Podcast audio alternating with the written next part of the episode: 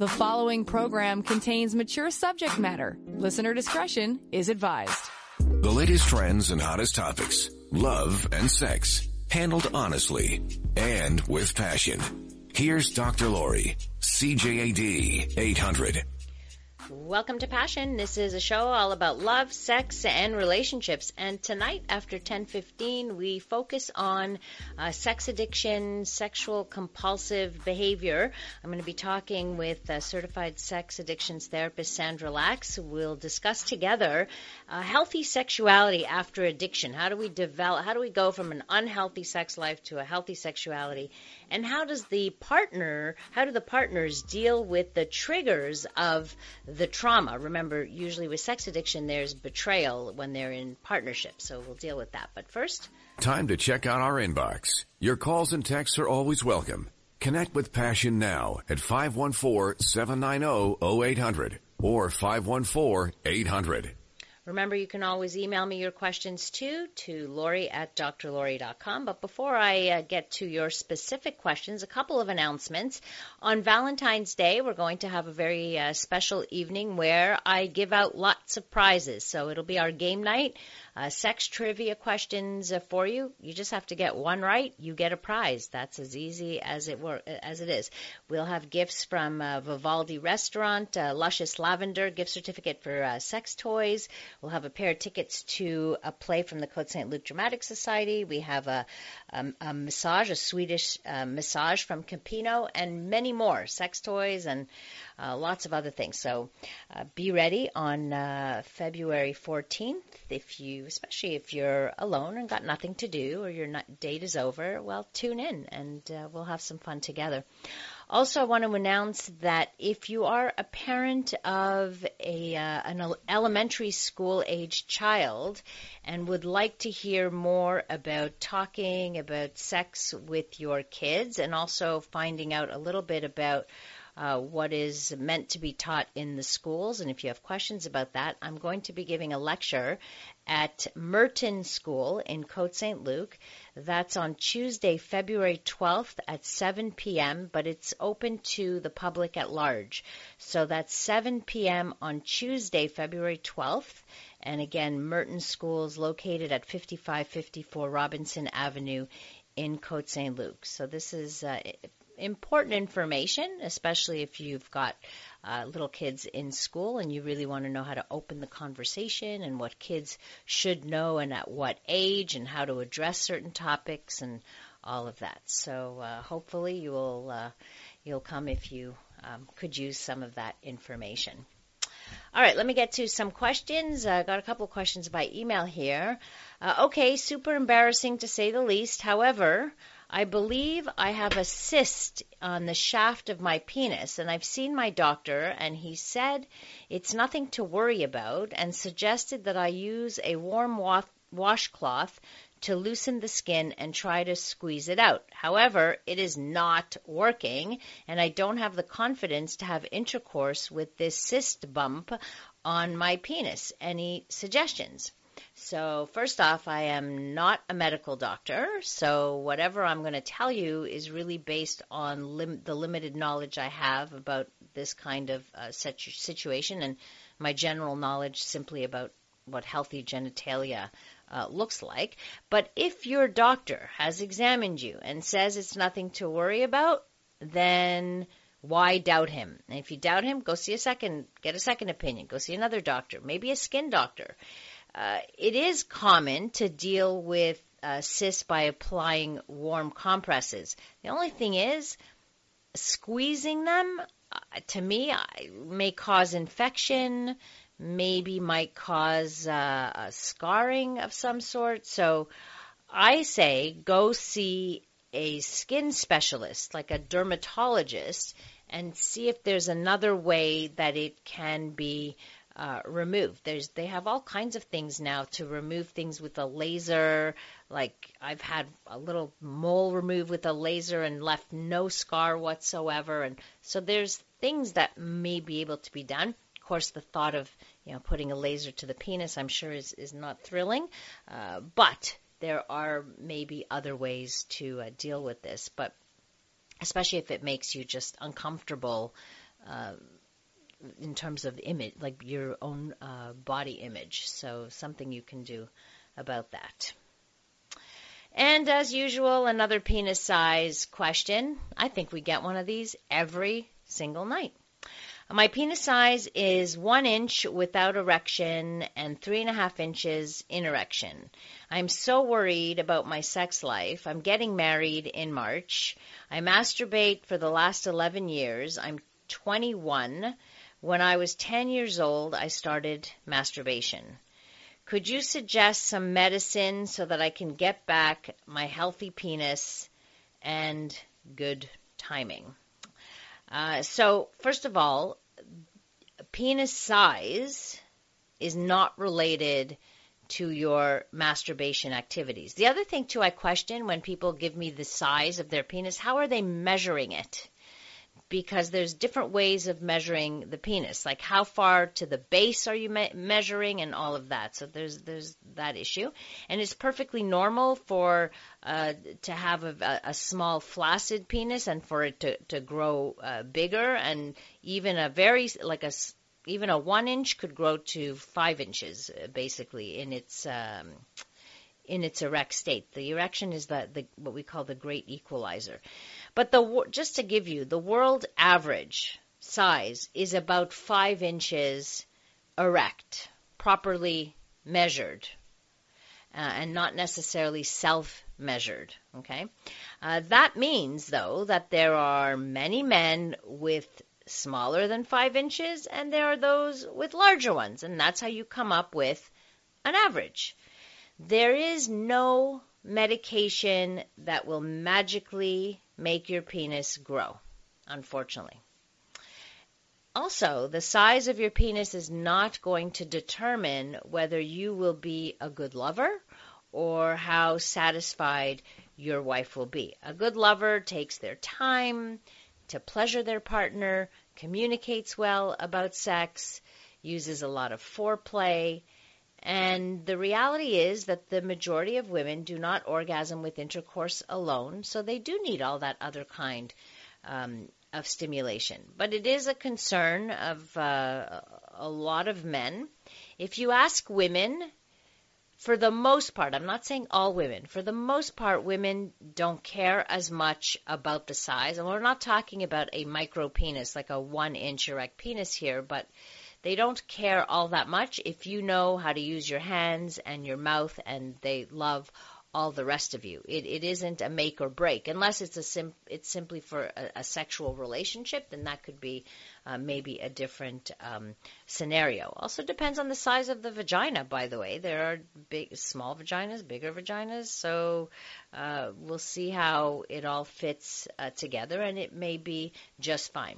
Now, I've said this before. There is, I do have a listener who swears by this again.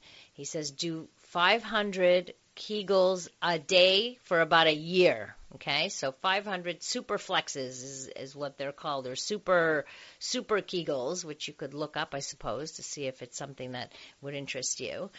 But those are simply contracting and releasing the pelvic floor muscle. And you do this when your penis is erect.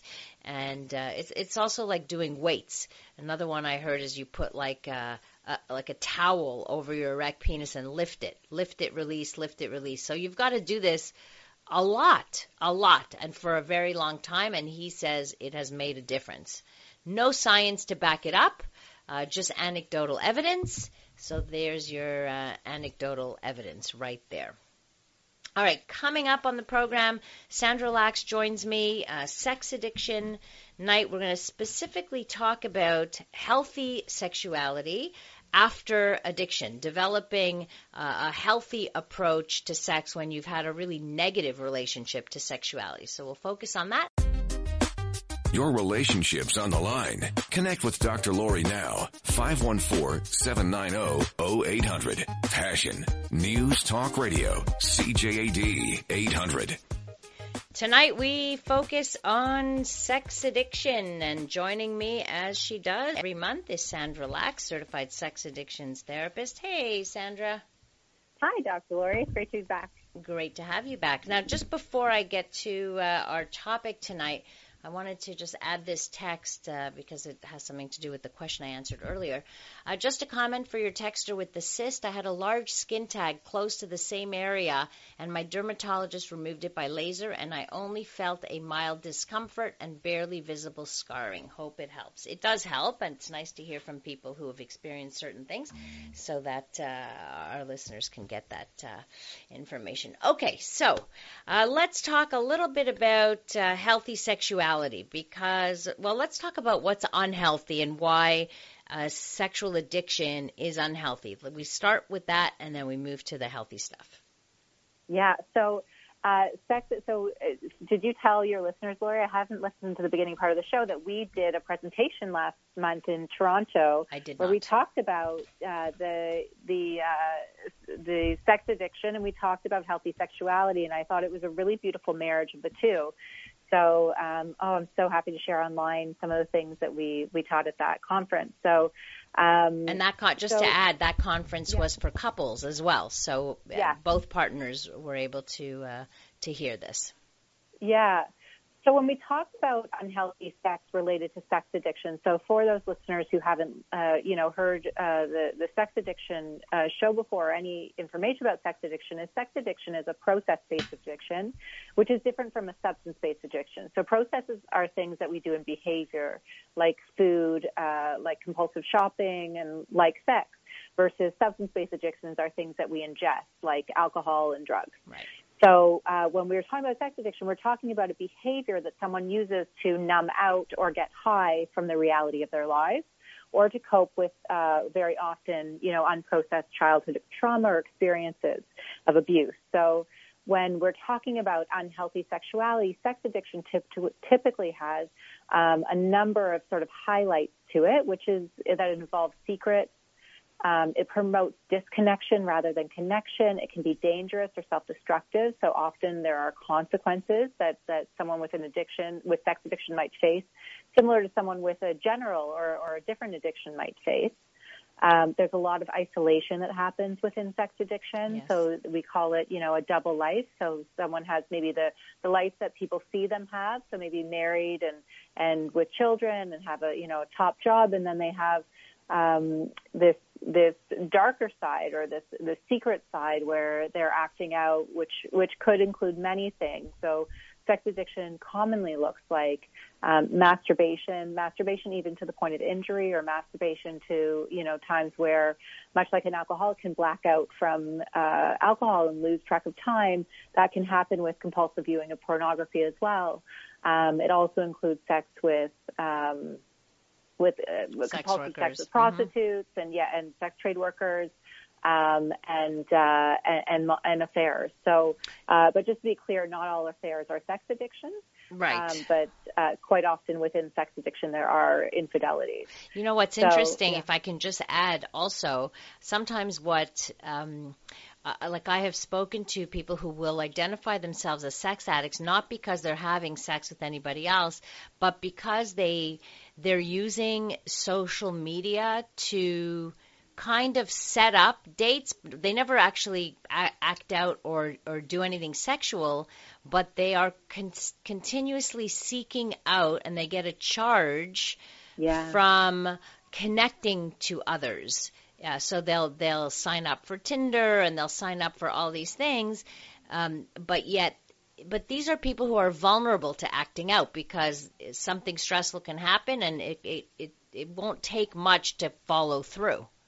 Right. And I think what you're talking about, absolutely, Lori, I see that as well. What you're talking about is the intensity that we see in sex addiction versus intimacy that we see in healthy relationships and healthy sexuality. So I often, when I was working exclusively with people struggling with sex addiction, I'd often hear, I hired a prostitute, and then all I wanted to do was talk.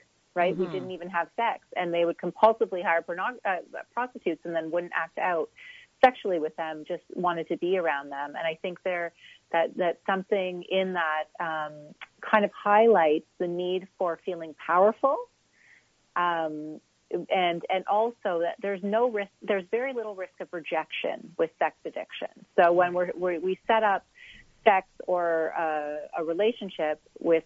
It's a unilateral power dynamic. There's also no vulnerability. Exactly, right. You cut off vulnerability when you are watching pornography. You have the choice to turn it off or turn it on when you want to. Something's always there. When you're going online to look at different people, compulsively on Tinder or various other sites, you have the power to turn that on or off. You can choose if you want to talk and respond to someone or not. There's very little intimacy in that, and that's what appeals to someone with addiction because they don't want to feel and they don't really want to connect. They actually want to numb out or get high from the feelings that they're going through everyday life with. Right, and oftentimes they don't want to connect because of the fear. And they may not even be fully aware of this, but they discover it through the process of therapy, the fear of letting someone in to their dark side. Absolutely. Under the highlight feature of sex addiction and many addictions, particularly sex addiction, is feelings of shame and unworthiness. Right. And so that's where the darker side lies. And so, to let someone in would then be to risk feeling unlovable. Right. And it's so interesting because often we talked earlier about the veneer or the image projected out. You wouldn't know that person has the dark side because they project success and marriage and from the outside looks perfectly stable or healthy, but they're that secret, that double life, that darker side that lives within them. Eventually people break under lots of different stressors, whether it's within the relationship, within work, within their trauma comes to the surface, something triggers it. So it's hard to keep it hidden forever. Yeah. It's much like, for people who are wrapping their heads around this addiction, it's very much like a functioning alcoholic versus someone who's not a functioning alcoholic, right? So there are lots of people with sex addiction who you would never suspect struggle with this compulsivity. And there are other people where you get a sense that they really are struggling, people that insert sexual humor when it's really inappropriate, people who over-sexualize people and aren't able to keep that at bay within themselves. So, it really mimics other substance-based addictions and also other process-based addictions like gambling. It's really high-risk behavior. Right. My guest is Sandra Lax. She's a certified sex addiction therapist. She joins us pretty much every month to discuss the issue of sex addiction. And we talk about it because it's prevalent enough. I see it in my office regularly. She certainly sees it regularly. It's very destructive to the individual. It's very destructive to the couple. Lots of couples break up over this after the discovery of this secret life. But then there are a lot of couples who manage to, with a lot of work and dedication and commitment, work through this and really develop a healthy sexuality between them, and that's what makes it gratifying for us, right, Sandra, as workers in this field. Otherwise, we wouldn't do it. But it is gratifying because we know that success is possible. We know that the process of therapy and the process of healing is there when people reach out for it. Yeah, I often tell clients that the more you're willing to work through the darker areas of your life, the more light you tend to experience. And so what I see when couples are, when both people in the coupleship are really, really, really doing the work, we titled the conference that we led, Healthy Sexuality Involved Couples, because that's actually where couples who are doing the work go to. They're highly evolved as individuals and as couples. They know where each other ends and the other one begins. They know how to support the other one through, very deep feelings and support them in their passions and desires. And I think, what beautiful partnership. And so, I wouldn't do this work if I didn't see what was possible. But, and sometimes, when something breaks down, like, there's a discovery of sex addiction, the relationship as they knew it is over. You really have to start almost the relationship anew. Mm-hmm. And the opportunity to build with that kind of support, with that kind of intimacy, with that kind of love and heart and, and just like a ferocious attitude to get to the other side, it's remarkable. Yeah, it is. And the compassion that it takes also to see your partner who is suffering. Like, I know a lot of people say, oh, yeah, that's an excuse, or that's an illness, you know, you're just saying it's an illness or what have you. But when you work with true compulsives who come into your office, who are desperate, who feel so much shame and feel such vulnerability and so fragile, really, that you have... It's hard not to feel that compassion for someone who is suffering to that degree. Yet there are partners who will just be, just won't give it a chance. Well, you did this, I discovered this, and it's over, which I can respect. Everybody has their boundaries, of course. It's not, I'm not judging anybody who walks away either. And there are different degrees and different impacts. And trust is really hard to rebuild after intense betrayal. So that's a big factor. So coming up, I want to get some questions. If anybody has questions for us at 514-800, you can text in questions. If you're wondering if you're a sex addict, or you're wondering if your partner is, or you've been dealing with this, we certainly would love to hear from you. But I do want to talk about something called betrayal trauma, and then talk about some of the, like, how you get past some of the triggers, because you will be triggered as a partner if you continue and if you work through the relationship. It's not just all roses right after. It's a process, and it's a long process for many. So I do want to talk about that kind of betrayal trauma and how that trauma affects both people in the relationship. But first, we'll go and check in with our newsroom here at CJAD 800. The following program contains mature subject matter. Listener discretion is advised. It's Sex Out Loud, and you're welcome to listen in. Passion on CJAD 800. Tonight we focus on sex addiction, sexual compulsive behavior. She joins me every month, Sandra Lax. She can be reached at sandralax.com. She is a sex addictions therapist, certified sex addictions therapist. She's out of Toronto. So we're talking about healthy sexuality and developing healthy sexuality in a relationship after the discovery or the... I guess the discovery. Disclosure, the disclosure is the word, right? Yeah. So I just want to read one thing about, there was a great quote from these researchers, Firestone, and Catlett. They say, healthy sexuality includes components of communication and acceptance of love, expressing emotion, and giving and receiving pleasure, having the ability to enjoy and control sexual and reproductive behavior without feelings of guilt, fear, or shame. That really sums it up in just one little paragraph. Oh, I love succinct sentences and paragraphs, Lori. Like, really is what gets me jazzed. So, yes, absolutely. Like, that is healthy sexuality. And before the break, we were talking about, you know, what then is betrayal trauma? That trauma that, you know, and I think Kristen Stonen says it really well, is betrayal trauma is the damage that's caused when you experience betrayal in your relationship that damages the trust, safety, and security of the bond you have with your partner. So we can't experience betrayal trauma unless we have a deep sense of safety and trust with our partner. And right. So all of the things that you just mentioned that are part of healthy sexuality that get taken away when there is that type of betrayal that occurs, you know, from infidelity, but and also, you know, from sex addiction. Well, yes, so, and usually which involves. Remember, infidelity and is about betrayal, not necessarily the behavior. A person can feel equally betrayed by discovering that their partner spends hours on pornography rather than spending time with them.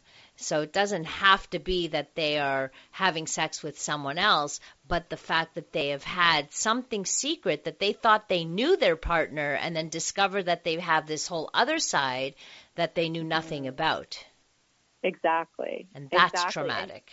And then, you know, further to that is, you know, when spouses and partners or loved ones find out about the sex addiction, there are some things that they do that really can make the trauma much worse, and there are things that they can do that actually help heal the trauma and move towards a healthier relationship, whether it's with that person or not, and also healthy sexuality. So some of the things, you know, are really important to recover from relational trauma or trauma of the betrayal is to not blame yourself, right? When someone has an addiction like alcoholism, we don't typically blame ourselves to the same degree with sex addiction, right? You know, is focus on yourself and your own healing. So this is often a time where I'm guiding spouses and partners to, you know, recommit to their exercise regimen, to recommit to self-nurturing behaviors, to focus on self-care, to focus on things that make them feel good, that are, you know, comfort versus numbing. And then have a community of support around you, because with sex addiction, it can be a very stigmatized disorder because it's so misunderstood. Right. And so it's really important to seek out support so that you have people that can support you and also that you can talk to openly. Yeah, and Montreal does have groups. Chabad Lifeline offers sex addiction treatment, but they also offer group work for partners of sex addicts. They also offer family therapy and all kinds of stuff. So they kind of treat every part of that system. Sandra, I have a question here for you. Yeah. Can your guest elaborate upon what, quote, doing the work actually means in practice, with a few examples as well, perhaps? Great question. Yeah, I mean, it means different things to different people. So as part of the Certified Sex Addiction Therapy community, we have this sort of gold standard. It's the trifecta for the highest results yielded when recovering from this disorder or loving someone through their recovery and recovering ourselves through the trauma.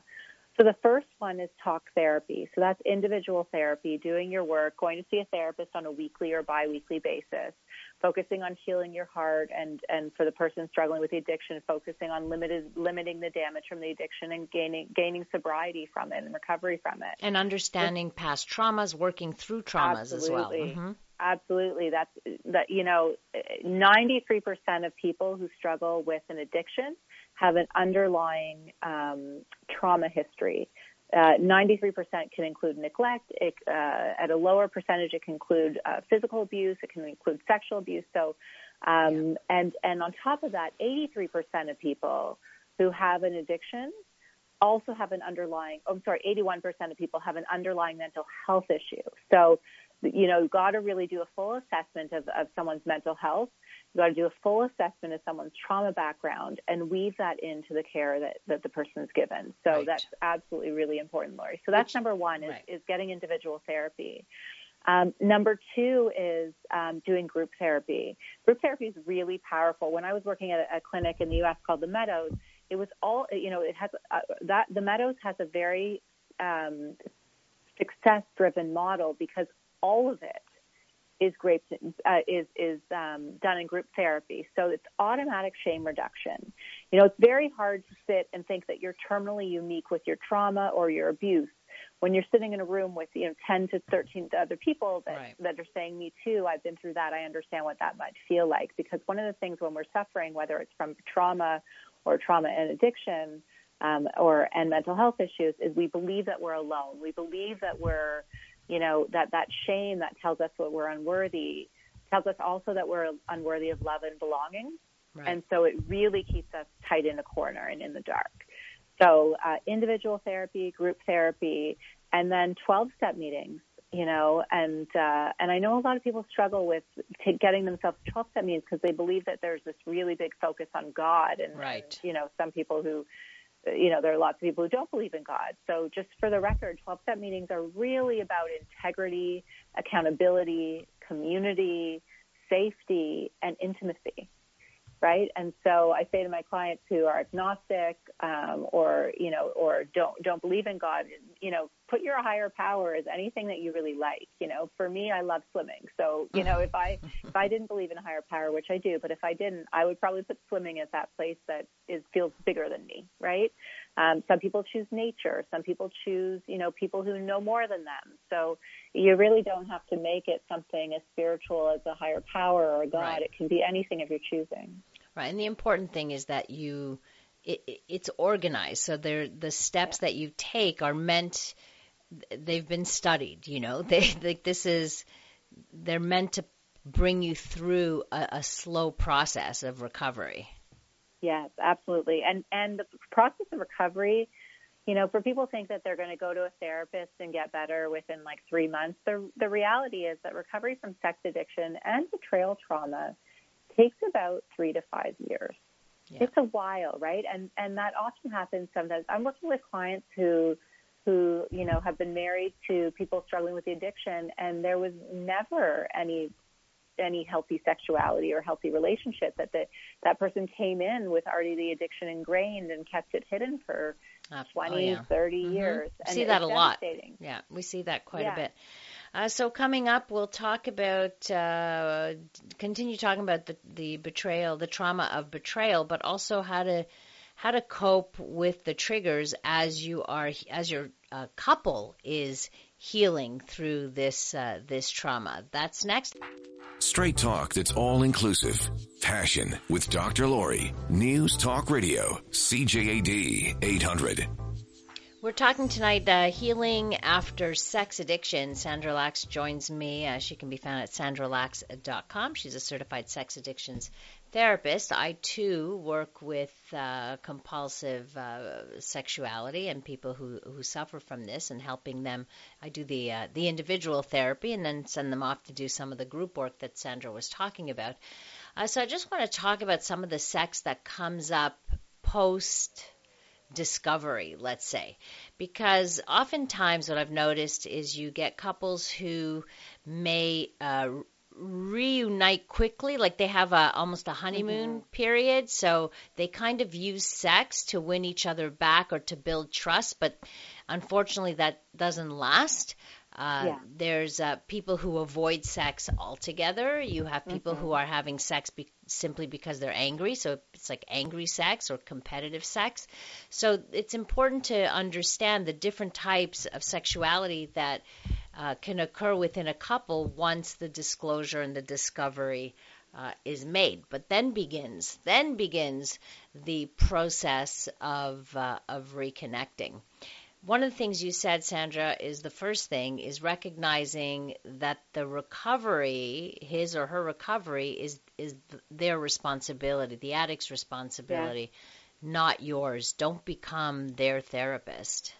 Oh, that I see that so often, right? And I often, you know, I'm sitting with clients and I'm encouraging them. We actually use the word retire. So, you know, we say, you know, I retire from being this person's therapist. I retire from being this person's mother. I retire from being this person's fixer. I retire from being this person's rescuer. I retire from being this person's enabler. Absolutely. And the list goes on. You know?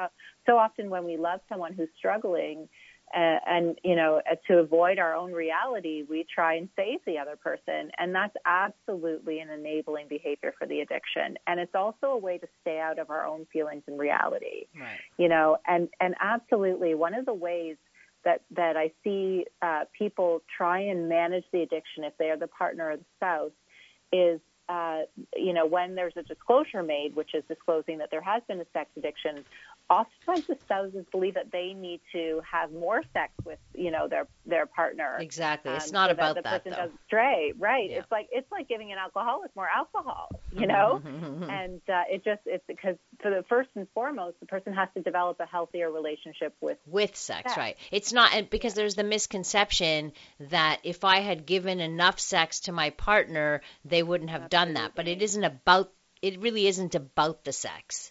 It's That's about right. the lack of connection. Absolutely. The same way that a lot of women who find out that their partner has been unfaithful or struggling with sex addiction, you know, they look to themselves and, you know, focus on their own scarcity. So, you know, if my body were fitter, if I were prettier, if I, you know, didn't nag as much. I mean, that just doesn't have a thing to do with sex addiction. Right. However, Yeah. However, when you're dealing with partners, we also have to examine the dynamic and the dance between that partners, because oftentimes I will hear the sex addict who might say something like, I feel neglected by my partner. I feel invisible. I feel like there's a groundwork that also makes them vulnerable to that. So even though they may want to connect, they may not feel they can connect, or they may not feel they can be vulnerable. So it's not like that the other person shouldn't take any responsibility. They have to take some of the I don't want to say burden, but some of that as being part of this dance, whether they enabled it, whether they didn't stand up for, didn't talk about their own needs, whatever it is. Yeah, and that's further down in the healing process, right? Is to really look at, what are some contributing factors that kept the relationship unhealthy. It might be that the addict stepped out and engaged in their addiction, and then what are some of the things that contributed to continuing to make it unhealthy from the other side, Yeah. And when we're talking about healthy sexuality, because I think it is important, because we mentioned, what's unhealthy sexuality is when a couple reunites and really does the work, like I mentioned, and does the individual therapy and the group therapy and the 12-step meetings. And for information purposes, when there's an addict struggling with sex addiction, S.A. is the acronym for Sex Addicts Anonymous. Mm-hmm. So S.A. meetings would be where the person with the addiction goes. S-Anon is spouses of a sex addict. So those are great resources for 12-step meetings. Right. But healthy sex really, it embraces our bodies. There's an identification with self and a communication of what we each, experience as pleasure. There's intimacy. There's communication about sex. Often, when there's a sex addiction present, there's no communication about sex. That's right. If there is communication, it's why you're not having it. Healthy sex is really mutual, right? So that means that, whereas the partner may have before gone along with having sex because they thought that that's something they had to do, it's really about setting up boundaries and deciding, I'm willing to have sex tonight, or no, you know what, I'm just too tired tonight, and that's okay. I don't have to do that, because also many spouses believe that they have to keep the appetite of the recovering addict in check, right, and fulfilled, and that's not their responsibility. Right. So, and part of it too, we talked about communication, which obviously is very important, but developing ways of being honest and transparent and empathic in terms of communication with each other. So especially if you've been not been able to communicate without all the conflict, that you need to find a way where this is part of it. Gratitude and appreciation towards each other. You've got to be able to get to this point. You have to be able to let go a lot of your anger and resentment. So this is why we say it is a long process, but it's also a very gratifying one in the end. Yeah, when we look at the difference, just the three specific differences between unhealthy sex and healthy sex, when and this goes for everyone. This is not even just specific to sex addicts and their recovering, their recovering partners. Unhealthy sex is built in fantasy. It's fearful. It's avoidant. It demands perfection. Often it can be a reenactment of childhood trauma, and it's grim and joyless.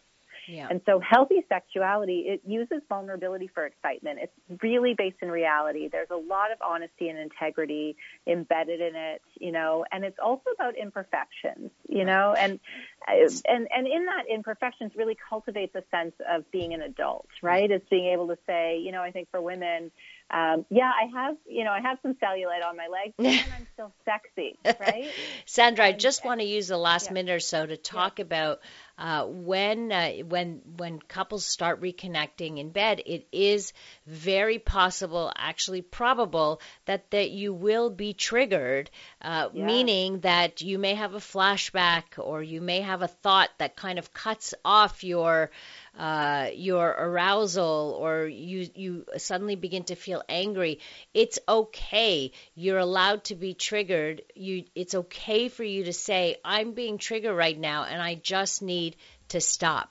And the partner has to respect those limits. Staying calm, affirming your reality. Put yourself right back into the here and now. Remind yourself that you are in control right now is really important. And just remember that it's part of that process. Well, we'll have to continue this discussion another time, my dear. There's a lot to talk about. Next month, we're on. All right. Thank you so much. Sandra Lax can be found at sandralax.com if you want to connect with her or have a question. I also want to refer you to another website. It's a great resource, the IITAP. So go to IITAP.com, and they have all kinds of resources for you. If you believe you're suffering from a sex addiction, want to find out if you're suffering from a sex addiction, you could do a little online test, and then puts you in contact with certified sex addictions therapists basically around the world. That's it for us. Thank you so much for tuning in. Totally appreciate that. Dave Simon, thank you, our technical producer. You can connect with me on social media at Dr. Lori Battito on all social media platforms, or you can go straight to my website, DrLori.com, and feel free to send me your questions anytime. Questions about sex, love, and relationships. Coming up next, right here on CJAD, you've got the CTV National News. Have a great rest of the evening, and remember to live your life with passion.